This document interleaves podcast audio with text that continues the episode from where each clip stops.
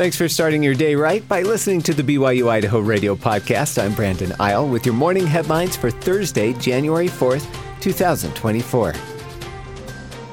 The man accused of killing his wife, son, and unborn child appeared over Zoom for his arraignment yesterday and pleaded not guilty to murder.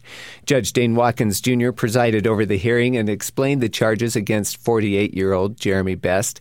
Best was indicted on December 18th by a grand jury in Teton County, Idaho, on three counts of first degree murder with the enhancement of using a firearm or other deadly weapon during the commission of a crime.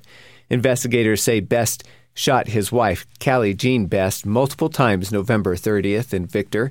Police say he took his 10 month old son, Zeke, who was later found dead inside Best's SUV with what the indictment documents call a knife wound to his neck. Best was found naked, sleeping in a sleeping bag on the side of the road in Bonneville County. The SUV was down an embankment. Best is in jail in Bonneville County and is being held without bond. During his hearing, he answered a few questions from the judge. His defense lawyer, Jim Archibald, entered a not guilty plea for him during the arraignment, and the judge set another hearing in March. If Best is found guilty, he could spend up to life in prison on each murder charge. Archibald is Best's public defender. He's also one of the lawyers who defended Lori Vallow Daybell during her murder trial. Firefighters in Ririe are trying to figure out how a fire broke out at their own fire department. The fire started yesterday afternoon at the Ririe Fire Station on the Ririe Highway in Jefferson County. East Idaho News reports the fire started in the tender bay, which houses water tender trucks and other equipment. The Central Fire District Chief says four fire vehicles were damaged. A state fire marshal from Boise will investigate how the fire started. No one was inside the building when the fire started, and no injuries were reported. A shop is a total loss after a fire started, forcing the two people working inside to get out. The father and son were not injured. East Idaho News reports the fire happened Tuesday afternoon in Ashton at Sutton's Saw Services on Walnut Street.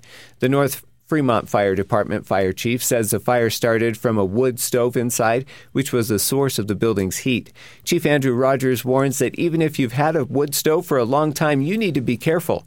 Firefighters were able to save some contents inside, but the building is considered a total loss. Beginning this Saturday, several plaza areas on Temple Square in Salt Lake City will begin to reopen. The first includes the plaza by the church office building of the Church of Jesus Christ of Latter day Saints, as well as the north part of the Main Street Plaza and the northwest plaza area of Temple Square. The south side of Main Street Plaza won't reopen until mid February.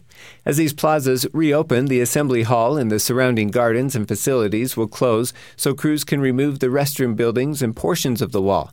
The landscaping will also get a refresh. The Assembly Hall itself will have some renovations done to it, including limited structural repairs in the foundation and roof, mechanical improvements, and interior plaster repair. The Assembly Hall was originally finished in 1882 and was a place of worship for Latter day Saint congregations. In recent years, it's been part of the Temple Square experience. There are organ recitals held there, as well as tours and other events. The renovations are expected to be finished in 2026.